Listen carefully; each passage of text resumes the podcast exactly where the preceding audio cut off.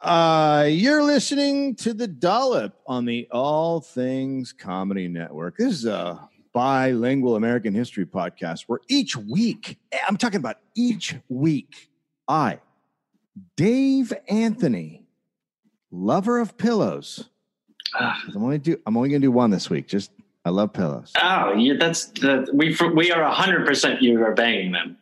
Reads a story to American history To American from- history. from American history to his friend Gareth Reynolds, who has no idea what the topic is going to be about. who What in interrupts a lot. Well, because you're talking crazy. You're saying crazy things. I don't know if it's crazy. It's crazy. Trust me. Do you use pillows to sleep? Like when Yeah. you're sleeping Yep. in a bed? You okay? What's not to love about that? Uh, it's just again for the it to be the one thing that you're bringing up. It's weird. It's strange. You're strange. It's strange. Then you're saying to American history. You're just all over the place. You took it to a very uncomfortable and disappointing place. You look drunk. I have a feeling you are drunk. Okay, so sometimes I drink in the morning, Okay. but that's great. not my problem. That's Right. your problem. And you didn't even have to let people know we're doing this in the morning. I didn't, You- and yet I did Yeah. because I like to party. Okay. All right. This what is- you're what you're basically on right now is Dave's Party Bus. This is a brand new podcast. I'm ringing the bell. It's I want to get Dave's off. Party Uh, next Bus. stop. I start I start drinking at 8 Open a.m. these. Open these weird doors. and I call my friends Open the doors. all, all around. I'm just going to jump say, out of it. I'm just going to jump out of it now. I don't want to be anywhere near it. I'd rather die. I say, "What's up? You want on board the party bus?" And people like Gareth go, "Yes, I do." I'm jumping off of a bridge. Yeah.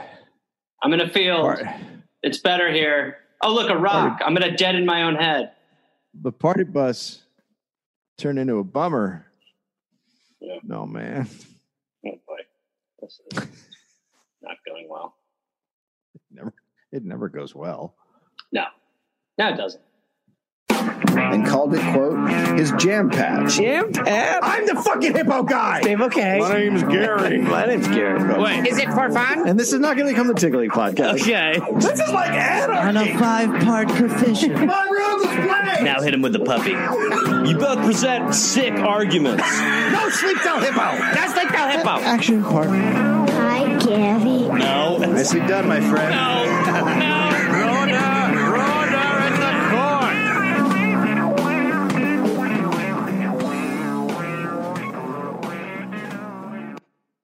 Yay. And we should also we should tell people about what we're doing on the 24th, David. We're doing a live online dollop. I Yes. think that's what it's called. Sure. What is that? I mean, is that the tech? I think we're doing a virtual dollop, is what we could say. We're going to be online. We're going to be live, and people uh, can buy the tickets Yes. to go to that. Uh, so, you know, live your life. Yes. That's what I'm saying. And this is this is going to be a big part of you living your life. Oh yeah. This is how you're going to get out and do something. Stay home and watch us do this podcast. Yes, that's right. Uh, so it it'll be 6 p.m. on September 24th, po- uh, Pacific uh, Daylight Time. So you can work out wherever you are in the world. But uh, I think that's like around noonish for Australia or something like that. and look, if you're in another country and the time doesn't match up for you, for you, you're gonna have 24 hours to get a ticket and watch. Yep. So yeah, join us for a virtual dollop.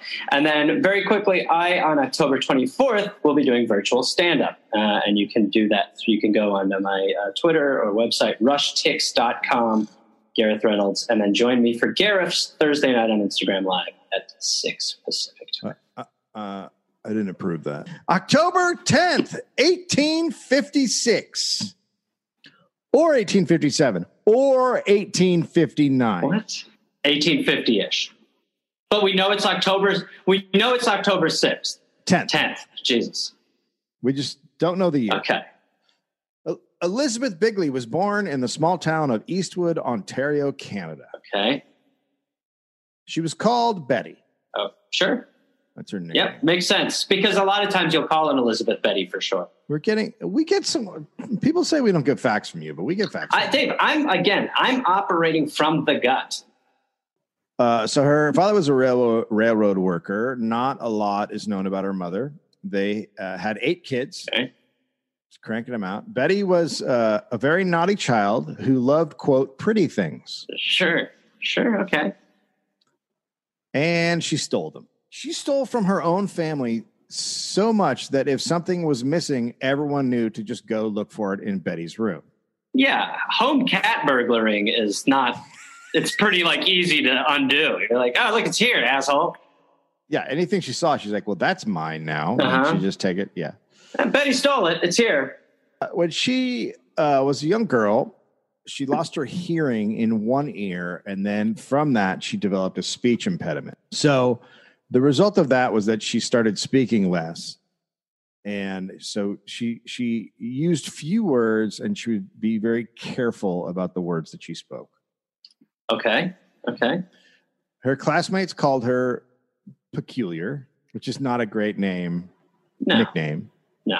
She would sit in silence as if she was hypnotized for hours. Well, Dave, to be fair, a child whose name is Elizabeth that everyone's calling Betty, who never says anything and is a burglar, is peculiar at that age. I mean, if you want to be technical. yeah, it's peculiar. So her sister said when she would snap out of these hypnotized trances like things she was in, she seemed just d- disoriented and bewildered. Like she would come out of it and be like, "What? What am I? Ah, ah, I stole mother's pearls again. Ah, How did- I completely. Oh my lord! I blacked out. I, ah, oh, How did I get here?" oh, who am I? I listen to me. I'm- Listen to me. Listen to me closely. I am a quantum leaper. I come from the future. My name is Sam. Please help me get to my place, my home. No, that's a TV show. No, I'm Sam. I promise.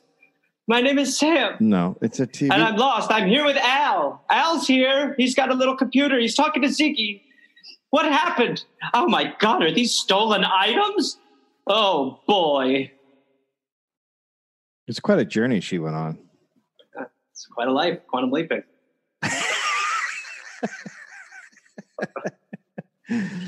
Uh, so uh, when she was 11, she goes to this barber shop and she asked for a haircut and a fake mustache. What? Who? Just a little off the said. top, and then I'll take a Fu Manchu. Thank you. that's that's all it said. Yeah, I would like pigtails and a ginger goatee. Thanks so much. And then after that, she uh, after the haircut and mustache are done. Uh, So, I'm If she- sorry. so the man If- provided the person I'm provided a mustache. I'm just assuming. I'm assuming he did. Okay, There's nothing right. else. Okay. So so then she pulls out a gold watch and she tries to sell it to the barber. She's like, "Hey man, you want to watch?" So the barber at this point is like, all right, I'm not comfortable any longer in this situation. hey, can I pay you in gold for my mustache? Sure, little girl. so he calls the cops. Um, the cops come and they scold her. That's they scold her. It would be great if they like overlooked her at first, just like, all right, now where's this little girl? Little man? Point us to her. Love your mustache. You look like George Harrison. All right, let's go. So she uh, and then they take her to her dad. And her dad lectures her. So she's gotten two. You know, she's completely unaffected by it. The, the consequences of that don't mean anything. Um, Okay. Another sister said Betty practiced writing signatures of adult family members in her free time. That's but a lot of kids have that hobby. For a lot of kids love to forge around that age. I know. I started forging when I was like eight. Yeah, that's the right time. Yeah, Yeah, they teach it. They teach it in Boy Scouts now. that's right. I wonder. Yeah, so these are troubling developments for a child. I think that's safe to say. I would say they're not great. Theft, mustache forgery. Quite a list. So when she's 13, Betty has business cards printed up.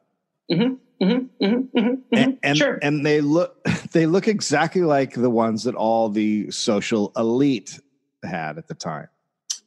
And she's 13. That's right. So she's counterfeiting at an adult age. yeah, she's really yeah. Her her business card reads Miss Bigley, heiress to fifteen thousand. What kind of is that normal for a business card? I don't I don't think you put your inheritance what your inheritance is going to be on a business. Gareth Reynolds hoping for around 60,000. Hi, everybody.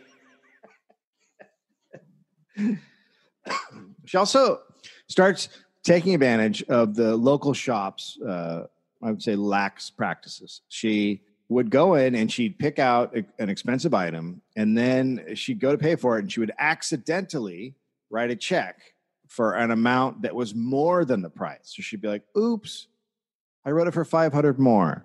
You just keep that. Then the merchants would give her the cash difference. Well, what? See, this is, I mean, again, we're just in the land of firsts. This is just like she just, I mean, the, oops, I wrote it for 500 too much. Well, little girl, let me give you half a grand. That's right. Uh, so, so she'd take that money and then, and then the checks would bounce, obviously, and you know, that's Right. it. Nothing and else they can like, do because she's "Hmm." she's in the wind. Yeah. A little girl, a little girl with a mustache came in here and ripped me off again. Right. So if an owner, uh, store owner, didn't believe her or doubted her, she would whip out that card.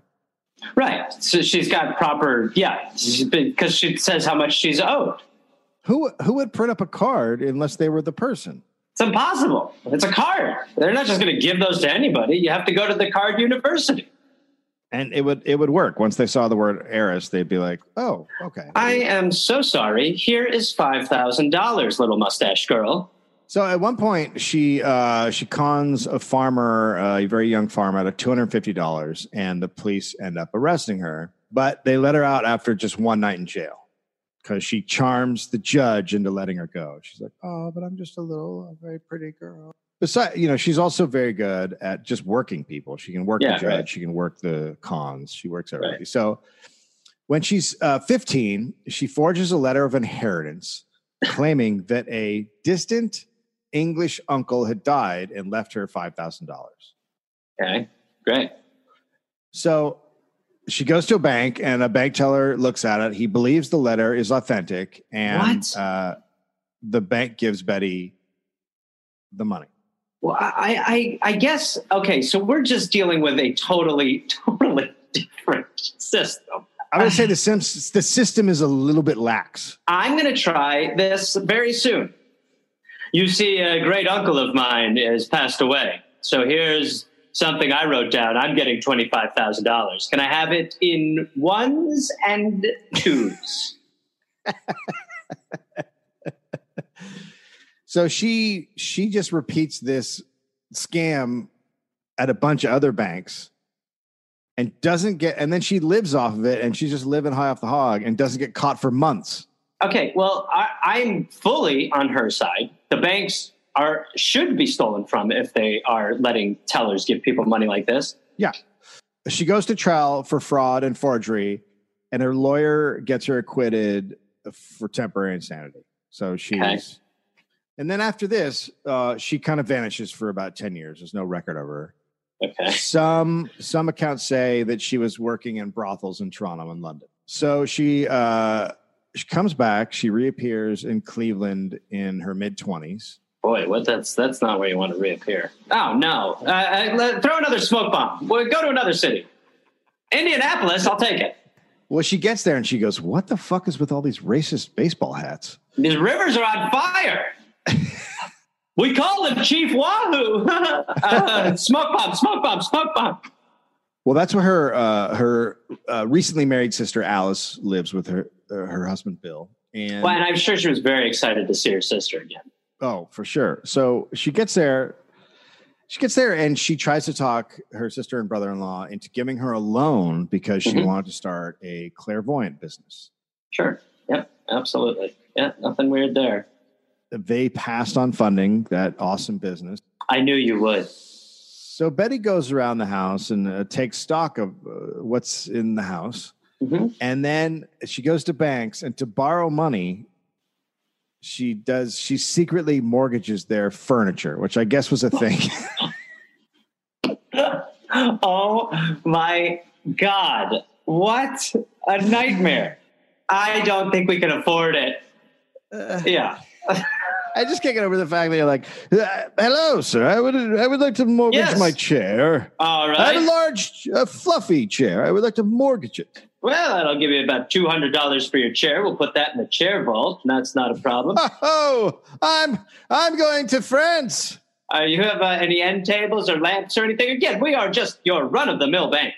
Uh, is there anything else like an ottoman potentially? You'd Yes, like I have an Yes, ottoman. Great. All right, that'll be two fifty for the ottoman. What the fuck is this place? Okay, there you go. Oh my God. I, I, I I'm sorry. I'd forgotten how much I love banking. Yes. Uh, do you have any stocks you'd like to sell or anything? Or, uh, No, just furniture.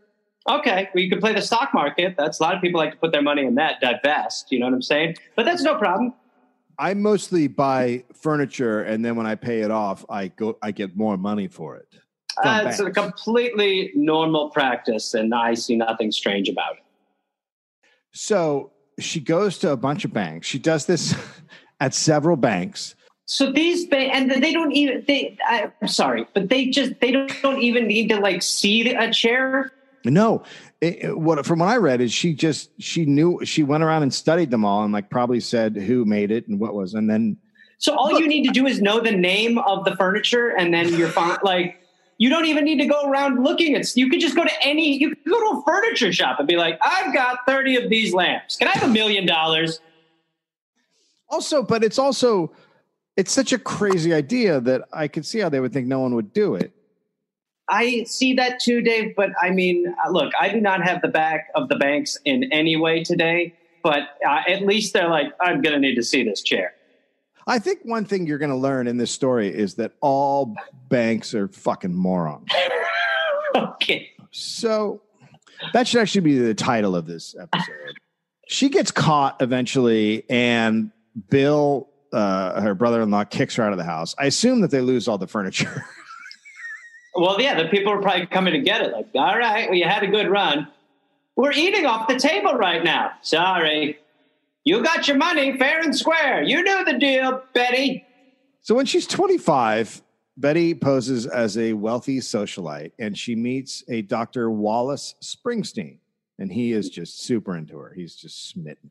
Uh, who wouldn't be? This is the Smithsonian description quote betty was rather plain with a tight unsmiling mouth and a nest of dull brown hair with eyes that had a singular intensity and the gentle lisp of her voice seemed to impart a quiet truth to her every word Be still, my heart. Look at how small her little lips are. Boy, she's got a lisp that goes for days, fellas. Mm, mm. so they get married on december 3rd 1883 a few days later merchants show up at their home demanding their money back so this is a shocking to the doctor and he hires a pa a pi i mean A PA would be better. Bring me that notebook. can i get a uh, like a, a smoothie Absolutely, yes. Smoothie. Does anyone else want anything from Crafty? Be right back. Good luck with all this banking stuff. he the pi uh, digs up her her history of fraud in canada and 12 days into the marriage the doctor files for divorce when he finds out betty has used his property as a collateral for large bank loans Uh, yeah, well, that's that's tough. I mean, it's tough to find out someone's cheating on you. It's maybe tougher to find out that they're just mortgaging your life behind your back. Betty, this gentleman from the bank says that you've sold everything that I own. so she i mean i guess she I, I must have been legal because because he loses the house he loses What? his home What? Yeah. Yeah. And the divorce is granted on the grounds of infidelity. So for the next few years, Betty travels around the East and she's using different identities and she's conning merchants to get by. In Buffalo, she pretended to be an absent millionaire's wife. In Erie, she convinced a bunch of guests at a hotel that she was Civil War General William Tecumseh Sherman's niece. Uh, I, I feel like she could convince them that she was him. Yeah. Uh, she said she was trying to get home to Cleveland and she got all the guests to feel really bad for her, quote, through a trick of extracting blood from her gums and led persons to believe she was suffering from a hemorrhage. What? So she's just gum cutting? She's like the, she's like, it's like a pro wrestling socialite. It's really amazing. Also, just the fact that you're talking to someone, all of a sudden blood's just coming out of their mouth, and you're Um, sorry, I'm hemorrhaging. Does anyone have bus fare for Cleveland? Who can get me to Cleveland? Yes, my teeth are rotting and falling out of my head. My husband's an absent millionaire. How could I get to Cleveland? so sure enough, they all give her, uh, they all uh, loan her money, and uh, Mhm, and then mhm. with the idea that when she gets to Cleveland, she would pay them back. But when they write, Of when they write to her to get her payment, they got replies that said, "quote The poor woman died two weeks ago." Ah, she, she- she died. Her, she, her teeth exploded. She, Her mouth just popped. yeah, it was uh, really horrible. But that's what happens when you see someone with bleeding gums. That it's going to lead to a head explosion. Yeah, her head just popped right off like a daisy. So in 1885, Betty returns to Cleveland. Uh, now she's going as Madame La Rosa. hmm hmm Sure. Madame La Rosa is a clairvoyant, Sure. and uh, she's offering fortune telling. Uh huh. Fortune stealing. She starts wooing men. She marries a farmer named John R. Scott. Oh, this poor bastard. He's like, well, uh, she's pretty good. I, I actually really do like her. So I think we'll just have a sweet, patient life on the farm. What do you mean all my crops for the last three years have been sold? That's impossible. She's with them for a little while. I mean, much more than 12 days. Um, I think years. Uh, but before they got married, she demanded a prenup. Oh, of course. I don't want you taking half of my psychic abilities. She demanded it because, quote, she suffered abuse at the hands of her first husband. Oh, no, th- this is the one. She divorced him in two months. Oh, I'm wrong, not years. So she divorces him in two months. And she gets a small fortune and he loses the farm. So, whatever the prenup was, it was weighted heavily in her favor to get everything. Yeah. And he he just gets destroyed. Okay. There you go. After this, through her uh, business, she meets and marries uh, C.L. Hoover, and they actually have a son, Emil. Call me Kluver. And this is my son, Supper. Hoover dies uh, after a few years, so Wow. she's the one, he's the one that she's with like four years. Uh, she gets a fifty thousand dollar inheritance, Wow. and after she gets that money, she sends uh, Emil to Canada to live with her parents, and she moves to Toledo and opens up her very first official clairvoyant shop under the name Madame Lydia de Vere. Mhm. Just really no care for consistency, but okay. None. Uh, she claims she could quote make sick men healthy and poor men wealthy. hmm Sure. And wealthy men poor. And yes. Then she set about using her skills to get large sums of money from the most vulnerable male clients.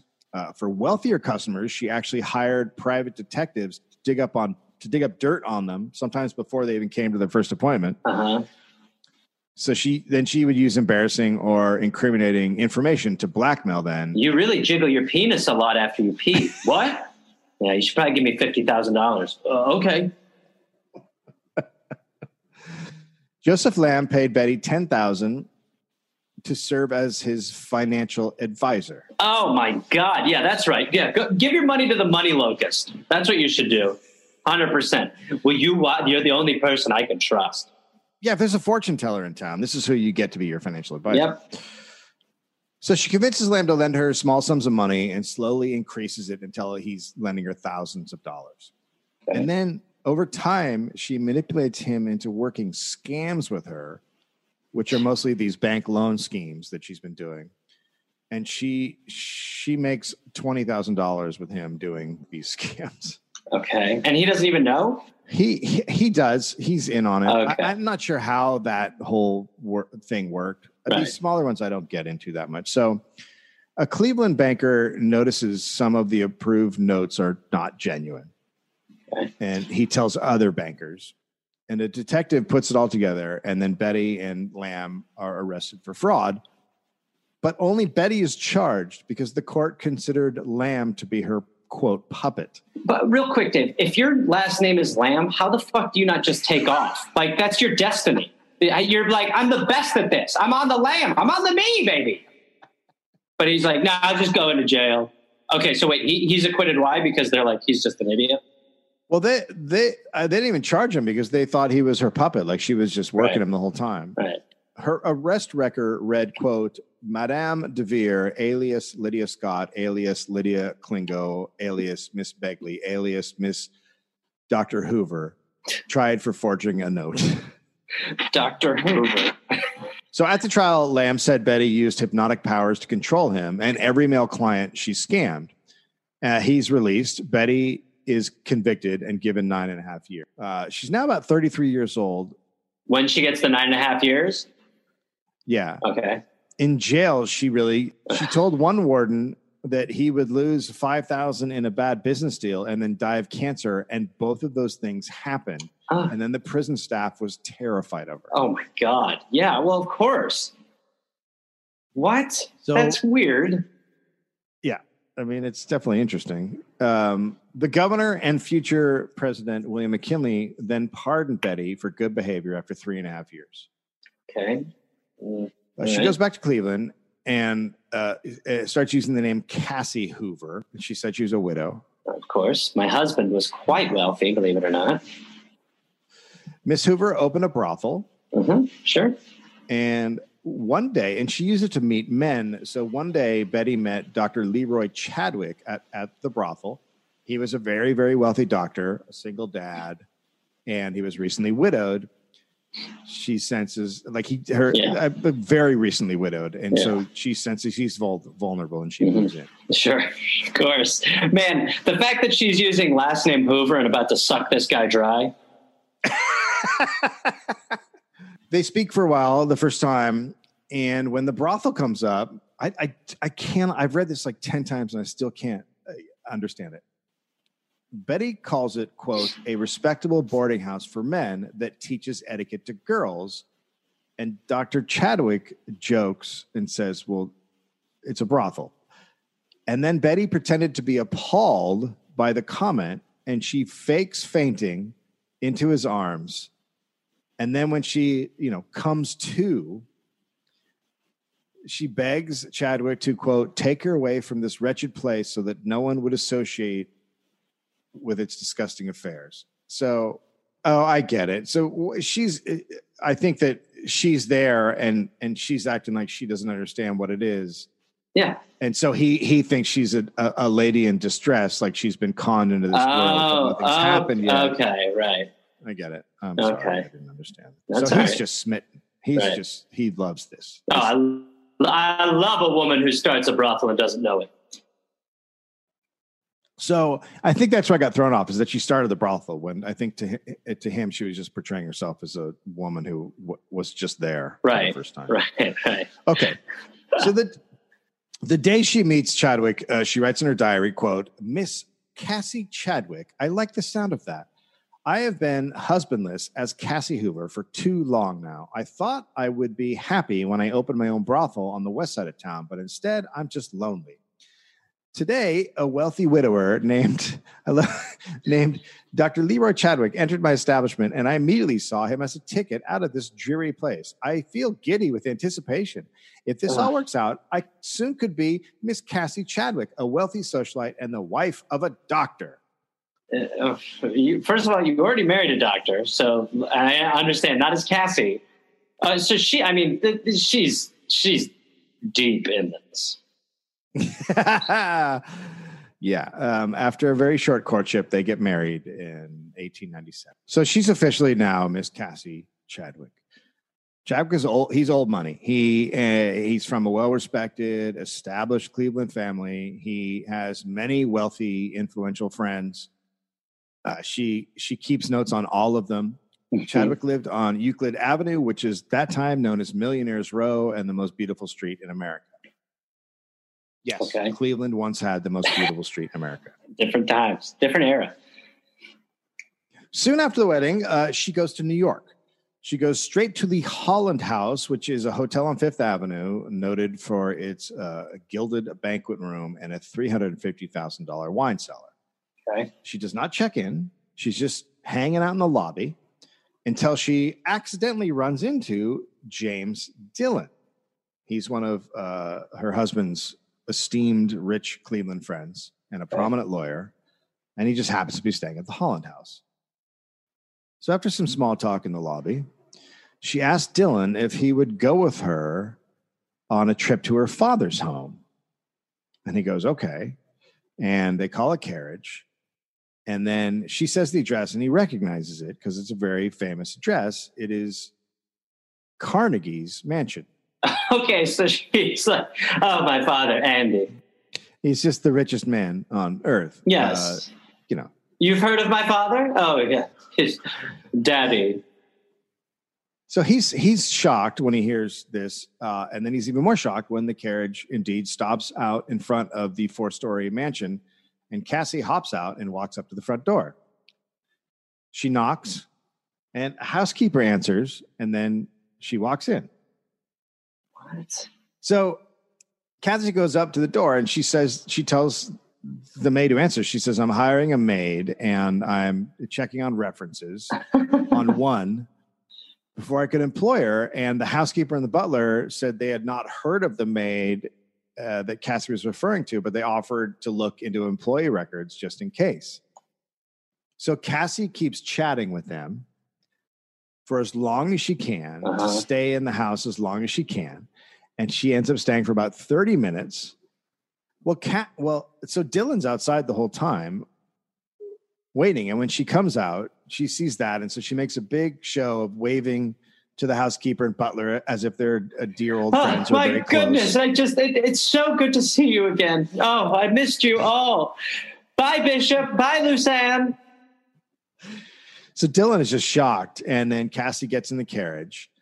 And then she accidentally drops a folded up piece of paper, which lands at his feet. Uh, oh, oh. Fake dropping paper so, like, it's pretty transparent. He, Oops. he picks it up. He picks it up, and now it's fallen in a way that it opens so you can see what's inside. Oh dear, I, why is my hand not able to grasp it? It's flattening it out, almost as if I'm showing it to you. Oh, what a clumsy oaf I've become. That's why Father calls me Butterfingers. Carnegie.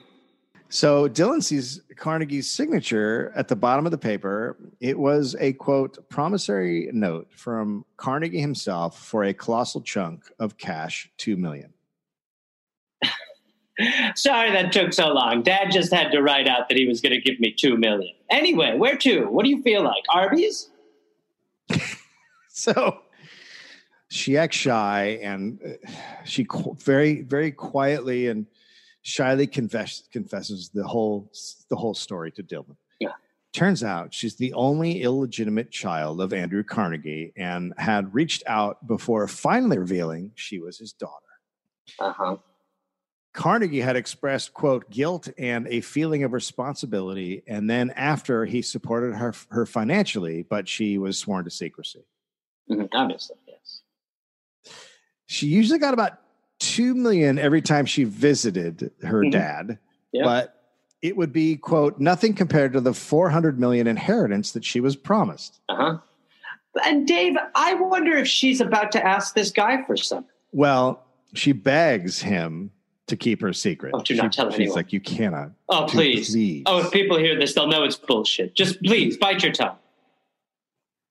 So Dillon convinces her to get a safety deposit box to put all the promissory notes in. Yes, you need a note box because that's how banks work. Yes, we're in upside downtown. So then he gives her a receipt for the seven million worth of notes without checking the actual authenticity of them. And then once a bank employee saw the promissory note, now I'm not sure how this part worked, but I guess being a lawyer, he was able to do it. So I think he takes the he takes them and opens up a box for her and then gives her a note. Now remember, I think one of the reasons is because women can't really do banking at this time like this. Right. They can just trade furniture to banks. Yeah, right. Okay, so this is also an era where a lawyer was the trustworthy person. Oh, he's a lawyer. Well, you can trust him. Yeah, then it's all good. Yeah. Uh, Right. So a, now a, a banking employee of some kind sees the promissory note, and then news just spreads all over fucking Cleveland. Like everyone, every bank near Cleveland now is trying to get Cassie to do business with them. Oh. They want her to open accounts. They start offering her huge loans at ridiculously high interest rates. Uh huh. Because this is the perfect thing, right? You've got this person who has a promissory note from one of the richest guy in America. Yeah. So she's good for it. So Yeah. you want to throw money at her and make money off that. Yep. Absolutely smart. I wonder why banks collapse so much. And she was fine with it because she had the money, obviously, to pay him off from Carnegie. So she just took all the loans. She goes from she goes from bank to bank, taking loans to pay off interest from her other accounts. So now, right, she's she's she's taking she's- loans. She it's like it's like when you you've got like eight credit cards going, right? It's no Yeah. different. And you're and you're using one to pay off the other. And and so she's just she's just, you know, working the system. She's got more pyramids Yeah, she's got more pyramid schemes than Cleopatra. I get it. Now during this, I don't know what her husband is thinking or what's happening, but she's spending money like fucking crazy. Uh huh. Yeah. So, um, going from bank to bank, she offers her forged promissory notes as assurance to banks that were hesitant to approve her large loan requests. And then I think because one bank's doing it, it makes the other bank want to do it. right? Yeah. That's how they. That's how they operate. Yeah, it's just domino. So Cassie even managed to talk her way out of any attempt to authenticate her forgeries. Quote, equally charmed and easily uh, cozened, the bankers provided her with generous lines of credit, and she asked only her curves be used as collateral. I don't know what that means. With, within several weeks, We're gonna take your hips. We've come to take your goddamn hips, you liar. Within several weeks, she created an endlessly inflated cycle of spending. So her status in Cleveland is through the roof now. Like Right. she's the queen of Cleveland, right? Right. That's what she's known as. She's known as the queen of Ohio in Cleveland. Wow. She assumes that Carnegie, who's now in his late, late 60s, is going to die before her lie is discovered. And then she would, ca- she actually thinks she's going to cash the forged letter of inheritance and claim his entire fortune. Like that's her game plan. It's pretty bold, but honestly, doesn't sound crazy. When you can go into when you can go into banks and just be like, um, yes, I want to sell a dinner table, and they're like, well, here's money for that. Not even sell, not even sell mortgage. Yeah, no, yeah, yeah, no, just explain, just tell the tale of it. I'm going to tell you the story of a chair and then you give me money. No, okay, but I'm going to be making sure this chair sounds authentic. If there's any holes in it, I won't. That's my job. It's got a cushion and it's made of wood. Say and no you sit more. on This it. chair sounds 100% real. Here's a grand. There's no doubt in my mind this chair exists. Pillow? Wood? She's done her homework. Guys, crack the vault! So anyway, she's convinced that she, she could trick all the bankers and lawyers and anyone who contest who would contest the inheritance because Carney would Carnegie would be dead. So in the meantime, she's spending, spending, spending. She buys pretty much anything and everything. Quote: a perpetual motion clock in, encased in glass, a nine thousand dollar pipe organ, a musical chair that plunked out a tune when someone sat down. What? Dave, bring that technology back. Can you fucking imagine? Every time I sat down, it just played She's a Grand Old Flag. Uh, a a chest containing eight trays of diamonds and pearls, inventoried at 98,000, 40,000 rope of pearls, uh, custom made hats and clothing from New York, sculptures from the Far East, furniture from Europe. During the Christmas season of 1903, the year after James Dillon told all Cleveland about her uh, connection to Carnegie, she bought eight pianos at a time and presented them as gifts to friends. Even when purchasing the smallest toiletries, she insisted on paying top dollar. If a thing didn't cost enough to suit her, one acquaintance reported, she would order it to be thrown away. She ate pianos? You know what is hilarious? Is when I first read that, that was the thing that also It's crazy. Well, It's- also, who gives you are the Ah. worst gift giver. Oh, Oh, you got me a fucking piano? Are you yeah. kidding me? Now you don't have any room for your other stuff. Maybe I should take it to the bank. I don't play piano. Well, you better start because this thing really eats up the living room space. Well, but you know why? Because we already have a piano. I know. It looks nice next to that other one. Maybe if you guys both started playing, you could duel. Dueling pianos. I I don't want to go to that bar, nor do I want that to be in my living room. Well, you better make some room because a drum kit's coming. So So better move some of this stuff. so she she redecorates uh, the Chadwick home, to look like, quote, an Oriental palace. Okay. She is throwing parties. She threw one party that cost a hundred thousand, which would be three million dollars today. Oh my God, Jesus Christ! I mean, she is fucking blowing through money. well, Blowing through. Dave, her dad is Andrew Carnegie. In That's her head. right. In her head. She has clo- uh, 30 closets of gowns. Oh my God. She buys a piano made of gold. What Liberace would be like? Calm down. Trump would be like, uh, it's not enough. Uh, can you poop in it? She traveled first class to Paris and Belgium every month to shop at high end boutique. Okay, so she's, yeah, it's a good run. Look, I bet you Madoff's life was pretty fantastic for a while. We don't hear about how, Yeah. you know, that's the good, good years. It's the great, you know, it's just, it ends so sad, but it's like for a while, it's just, okay. That's what I always think. Of, that's what I always think about with these people. Is that, I mean, they're they're literally living a life that is unimaginable. But the fact that they don't realize there's an end coming, like the Madoff is the classic one. Like, how do you not see that? or the- or I mean, I think when it's when the walls are closing in, you do recognize the end, but you have all those years where you're just like, I can't believe I'm getting. You must just be like in awe of yourself. Like, I cannot believe I cannot believe how fucking dumb these people are. This is fucking That's crazy. it.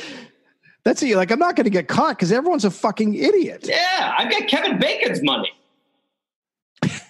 So at one point, she is importing more valuable articles than anyone in the state of Ohio.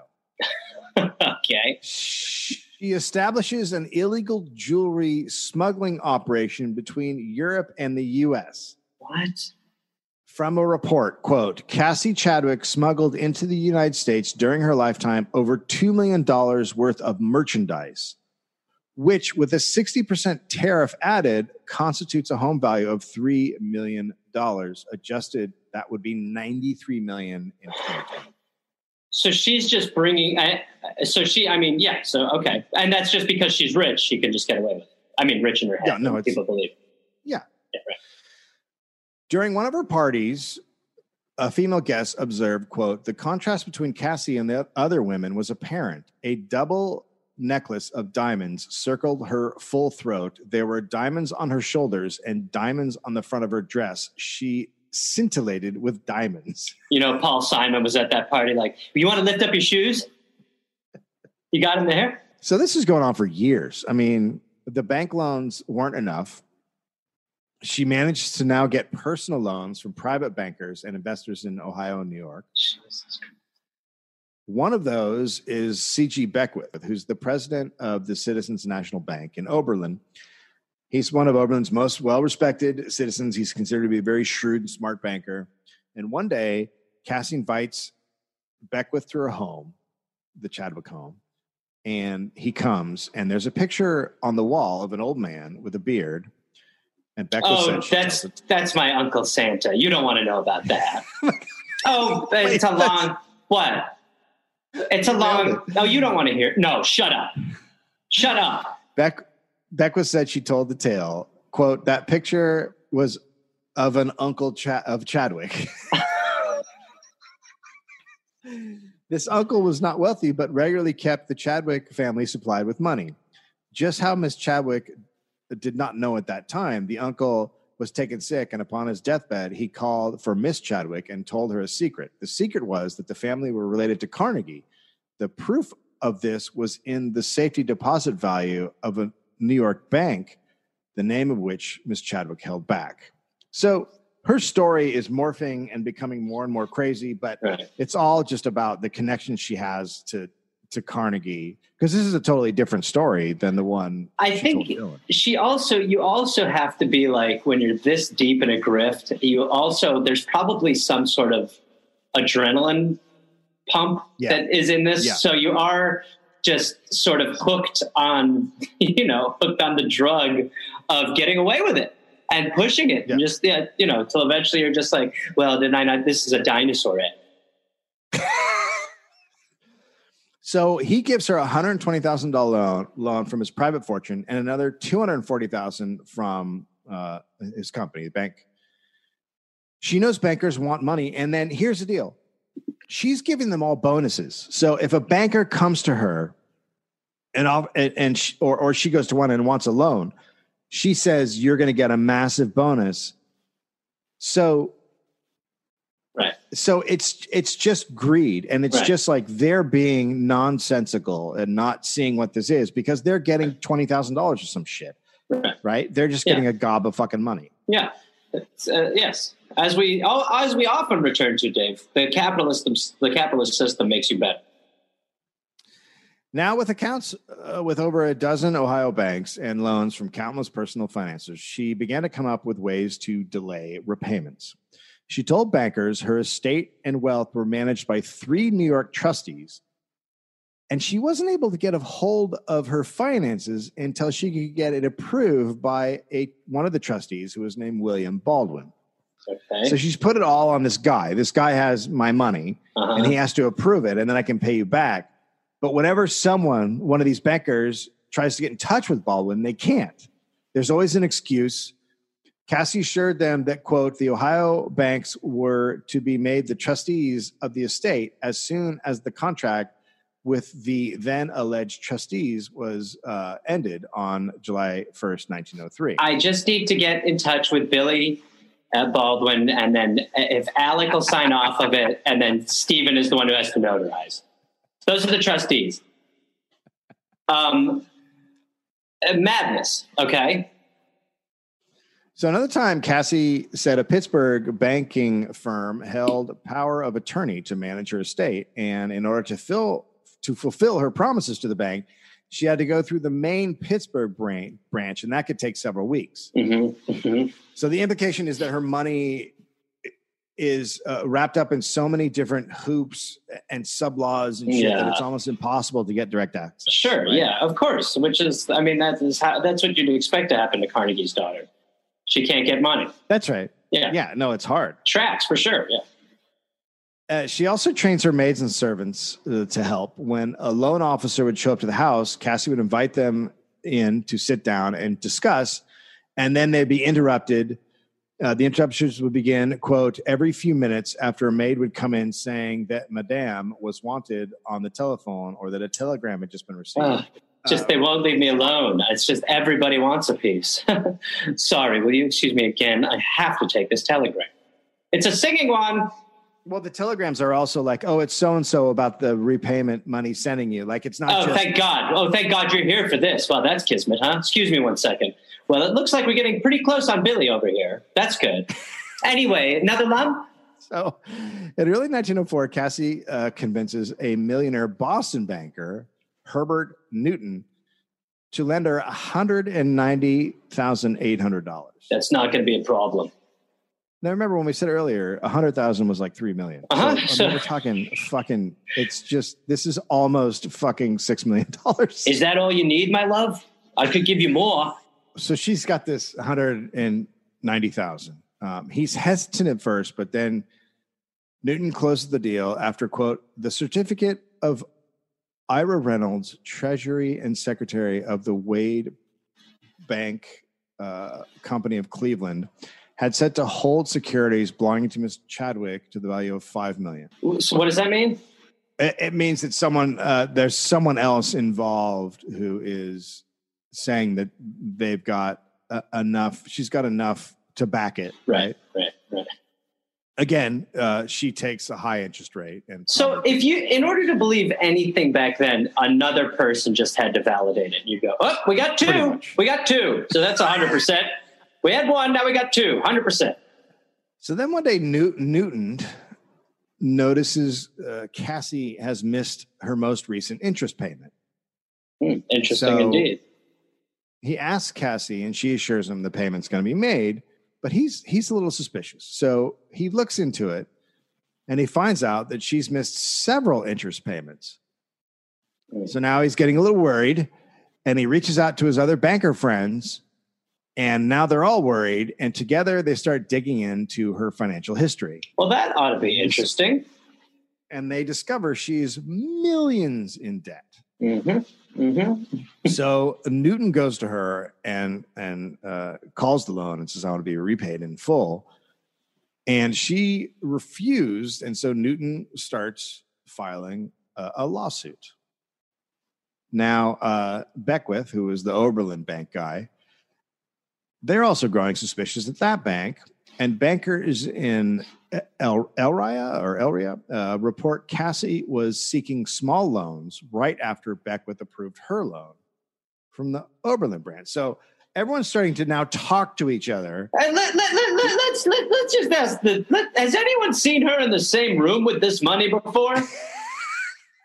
like, has anyone ever seen her with money? Let's start there. Has anyone ever actually seen her with money?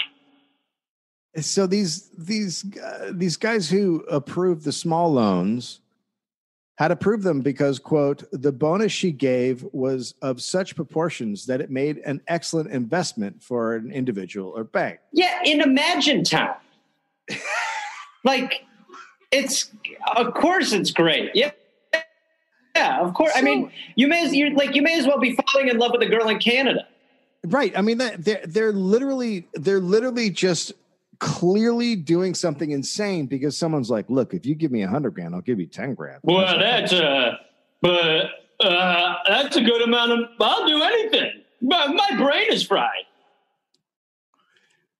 Uh, so uh, uh, uh, that the the banks that gave her the small loans, they have ten thousand of promissory notes. Uh, Oberlin College, a college, had lent her seventy five thousand dollars to Cassie with a five thousand dollar bonus. So She said she was going to give us a bunch of globes. Within weeks of Newton's lawsuit, an investigation team found Cassie had deposited 28 million, which is Uh, 867 million dollars today. I mean, a, almost a billionaire. Eh, 28 million worth of promissory notes, all signed by Carnegie and banks across Ohio. Well, you know, Dave, it might be time for someone to go talk to Andrew fucking Carnegie. when the public finds out, people start pulling their money out of the banks. Okay. So all everyone's yanking all their fucking savings. Any bank that loaned her money. When Beckwith hears in November 1904, he and other bank directors they go and they confront they confront Cassie, and they demand repayment. But Cassie's like, no. She insists she would settle the debts another time. Now, a newspaper headline comes out that reads, "quote Miss Chadwick declares she will pay all." So uh huh. everyone's just like, please let this be true. She's got the money, right? Please, Please. please, God, say you have something. Beckwith's bank has loaned her so much money that it collapses immediately. I mean, that you deserve to. This is why. This is why we shouldn't save banks. Just like you know what, fuck off. Or, uh, uh, as the uh, historically podcast uh, said, these companies should get death penalties. If there's a death Ah, penalty for a person, Yeah. and Yeah. they are and they are considered people, then they should get Yes. the fucking death penalty. Wells Fargo should be dead. They should be dead. Why can't? Why? Yes, with Citizens United, does that not now? I mean, that seems just like fucking it's valid. national nationalize them and keep them if you want or liquidate them it doesn't fucking matter just Wells Fargo is the Jason from Friday the 13th of banks. It's like, how Yeah. many fucking times do you have to just go to this campsite? Jesus Christ, Yeah. find another place. so his bank collapses investors bankers and many account holders lose everything but cassie said she was innocent and she promised her debts would be paid Oh, good Lord. I don't know what you're so worried about. investigators on Newton's lawsuit then discovered that every single promissory note was a forgery Wow, wait a minute. But she went into that house for 30 minutes. So, uh, that's a cosign. jim i'd like to paint, paint out that this is really nice paper Yeah, look, I don't think this one's on us. She brought in paper, nice paper, Nice good paper. forgery, and she said she had it. I mean, what what else could we have done? It's right what do you Simply out of our control. that's like those are like that's the rule book We did everything right. We we we did everything right. Let's not feel bad about what we did. So when Beckwith, Beckwith was told her securities were worthless, he apparently suffered a quote mental and physical collapse. Despite all the incriminating evidence, no attempt in, is made to arrest Cassie. Sure, of course not. I mean, you need a crime. Uh, the the press keeps her. She's still a headline. Uh, so she go she gets on a train and goes to New York, books a room at the Holland House, and then New Yorkers hear she's there. Quote: The Holland House was surrounded by a curious crowd day and night, waiting in the hope of catching a glimpse of the woman who loomed large in the limelight of publicity. Reporters sought her daily, and daily she declared, "I will pay all." But the strain toiled on the woman, and she was forced to take to bed, dangerously, dangerously ill, according to her physicians. Sure, yeah, her physicians, like two stuffed teddy So bears. now she's now lying that she's sick. Oh my God, I'm Uh, I'm dying now. I'm dying. I'm on death's door. Oh, pretty sure I'm dead. Oh, I've crossed over. Oh, just gonna walk out here. But I died two minutes ago. I'm just gonna go out through no, this window. no, I'm a ghost. Oh, you can see me? Well, then you're lucky. You've got my special powers. Could I borrow some ghost box just to get a ghost omelet? Boo! Can you cash this check? Oh, please, may I mortgage your bed? So, so while all this is going on, New- Newton's lawsuit is just getting momentum. They're just finding out more and more stuff. Officers on the case uncovered her international jewelry smuggling scheme.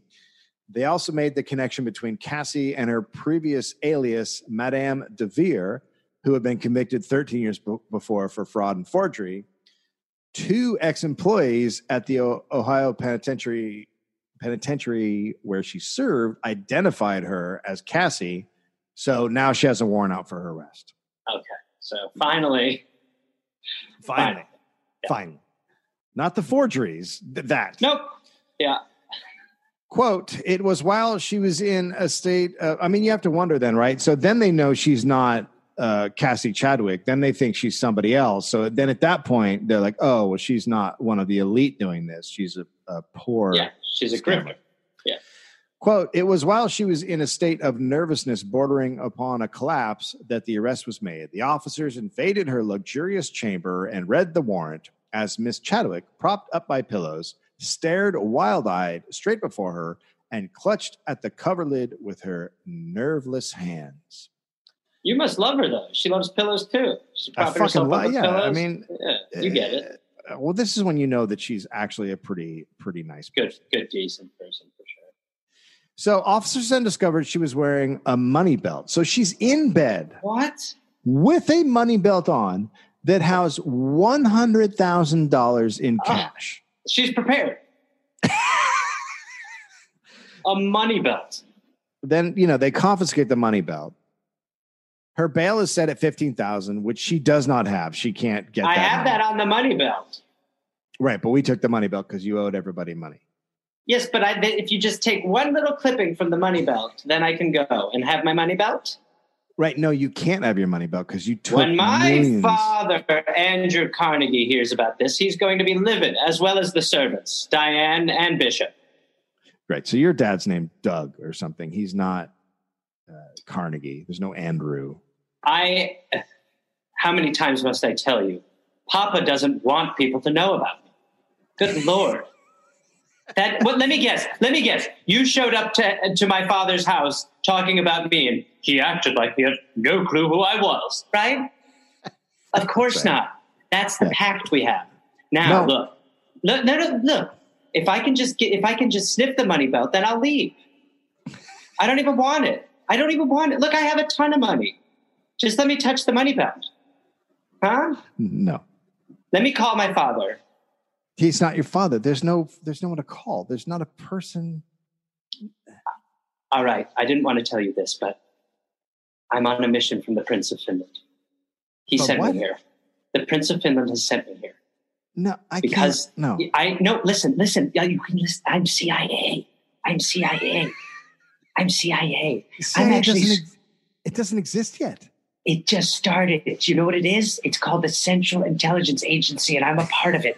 It's a secret branch of the government, and we're going to do fact-finding missions on certain citizens and try to try to, to, to just unearth some of the mysteries that happen. And so we're we're the, like I like to say, we're the good guys.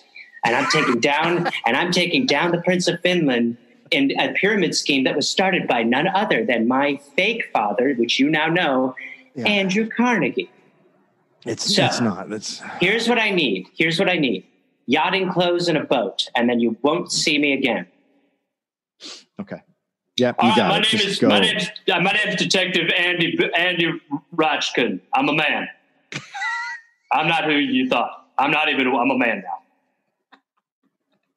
now. So she can't afford bail, and then she writes an article for the New York Times. Quote: "I am an honest woman. Assure Uh-huh. my friends and those who Mhm. believe in me that I would not disappoint the confidence they repose in me. I will show them and the whole world that I am an honest woman. That I have never wrongfully obtained money from anyone, and that I will repay Mhm. every dollar of my indebtedness." Oh. Only one person visits her in jail, and that's Oberlin President Beckwith. Can we He have our money? quote, he says, he goes in and he says to her, quote, You've ruined me, but I am not so sure yet you are a fraud. The time has come. This guy. just- Look, I'm starting to think that maybe you're full of shit a little. so the time has come for you to make known all. And Cassie only responded to him, quote, Thank you for the call. I shall be pleased to have you visit me again. And she shook his hand and left. Eh, That I mean, if you're in jail and you're doing the walk away, I should be going. Where? I can see you. I have to go to this corner for a little while now. Really amazing. Excuse The me. best- I'm sorry. I have a 130. so investigators track down her uh, sister alice who's in san francisco and alice briefly talks about her childhood and and cassie's first marriage but then i think she i think that they kind of sort of take advantage of her in a way that like she doesn't know maybe the full story or whatever but then i think she starts to get uh, a hint of it during the the interview and she and she seizes up and stops talking uh, so she gives a little bit, but not much, and then then she travels and she goes to uh, Cassie in jail, and Cassie acts like she doesn't know who she is. I mean, Jesus Christ. I mean, you're dealing with some. There is. Uh, I think we might have lost this one, David. She might have. Uh, she might be too far gone. On March 10th, 1905, Cassie Chadwick was tried in Cleveland for the biggest hoax in American banking history. She denied ever knowing an Andrew Carnegie, even though all of her forged notes were signed by Andrew Carnegie. She also said she had every intention of paying off her debts of hundreds of millions of dollars. Yeah, I just need to get a job. Let me try. Let me try. Beckwith is also charged with embezzlement and being an accessory to crime because he personally What? approved of her loan requests. Oh And. A.B. A.B. Spear, who was a cashier for the Oberlin Bank, was also. Hi, the name's A.B. Spear, and I'm a cashier. So Carnegie's secretary published a statement. This is the first first time he has ever said anything about this. Quote Mr. Carnegie has never met Miss Chadwick to his knowledge and does not know her. He has, for a number of years, made a practice of never giving his signature to notes of any description. He is certain it is not on these notes. Now, a few days later, a reporter a reporter uh, asks him about the case and asked if he would press additional charges. And Carnegie said, "quote Why should I go out of my way to prosecute this woman? I am really very proud of this thing. Why should I mix in a case which has really given me great personal satisfaction? It is not of, of it is not in the least disagreeable to me to have such a tribute paid to my name. This woman has done me no harm. She has only brought before the public a very a- advantageous thing that my credit is number one. What's this? I mean, let's let's never forget the giants of capital in capitalism are fucking psychopaths. I mean, in This is. Trumpian. This is Uh. so Trumpian. They don't give a shit. yeah, To become a man as rich as Carnegie or Yeah. Musk or any of these people, you have to be a psychopath. That's Completely out how you get mind. it done. yeah, That's how you get it done. yep, yep. I mean, but that is like, what, what a great take for her to hear, though. She's like, "Thank you, Dad." a psychiatric evaluation revealed Cassie had a genius range IQ. And what did the evaluation of Andrew Carnegie come back with? He's a giant prick. Dr. Alan McLane Hamilton, who was the foremost expert in the study of nervous and mental disease. He's also Alexander Hamilton's grandson. Never heard of him. He does the psychiatric evaluation. Hamilton quote, the decided asymmetry at the left side of her face suggests d- degeneration. And this ocular weakness gives the eyes a pe- peculiar shift expression, which is quite common in neurotic individuals. So he's doing phrenetics. Yeah, this is phrenology. So this is before they were actually like doing anything. He's like, "Well, uh, you could have seen this coming. Look at the side of her head. It's a little different." See, now that's how we should have seen this coming. If you feel back here, there's no Carnegie lobe. That's how you know you got a child with Carnegie. And uh, by the way, I should uh, end with letting you know that I have given her twenty-five thousand dollars. It's a piece of an invest. It's going to come. Trust me, everybody. I don't know what anyone's worried about. She actually works for the CIA. He then concludes his report that she was able to pull it off because, quote, it is much harder for a man to lie successfully than a woman. And this has a natural psychological explanation. Men can lie and do lie, lie even on a gi- gigantic scale, but the supreme liar is always a woman. It is part of her sexual This- nature. Imagine And saying this. and nervous makeup, which makes women so unaccountable, so fascinating, so terrible, and so irresistible. Take all the great frauds of history, which depend on sheer intervention and on the fantastic creation of non existent things, and they have, in nearly every case, been the creation of woman. God, this guy is now. See, Have I not done the Hamilton name justice? yeah, this is like a stand-up bit. Just like you know, you ever notice that men do the little cons? Men are always doing the little baby cons, you know. But then women, they women are capable of the big cons. Go back through history. Yeah, when the women are like, um, it's natural to me to take the most advantage of other people. I, well, I mean, back in the day, you called me a witch, but now I'm just woman with my essence Uh, of nasty. Like, It it's is- just fucking insane. I'm a good psychiatrist. So let me tell you what I found.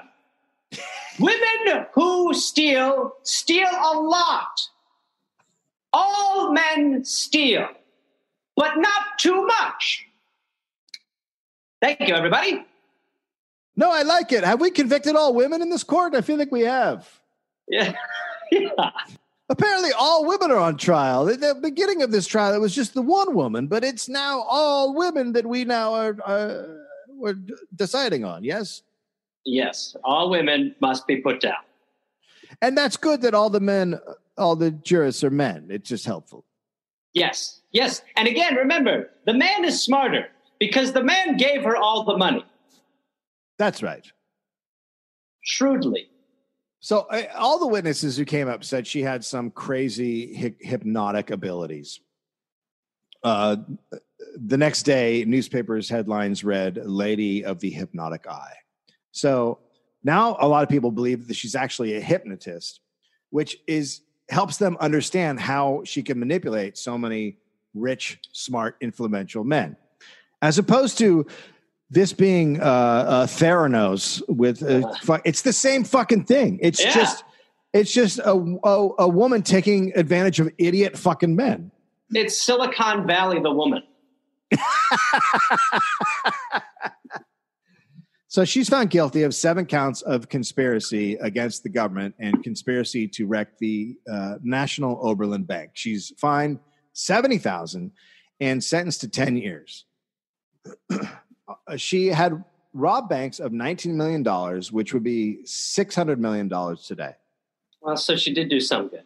What had uh, this such a feat was that the time that at this time, a woman could not independently acquire loans from banks. and she got 600 million.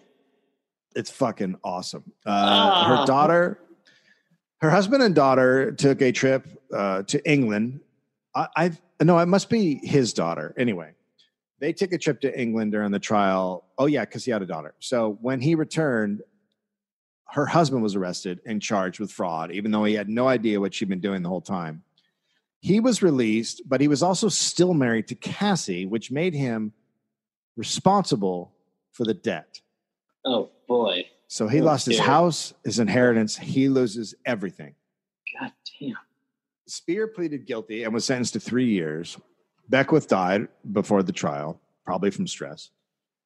After a forced, uh, after a very short time in prison, Cassie became very ill, and a newspaper reported it was her stomach, and it was becoming gradually worse. She's so full of shit that it, she can't live.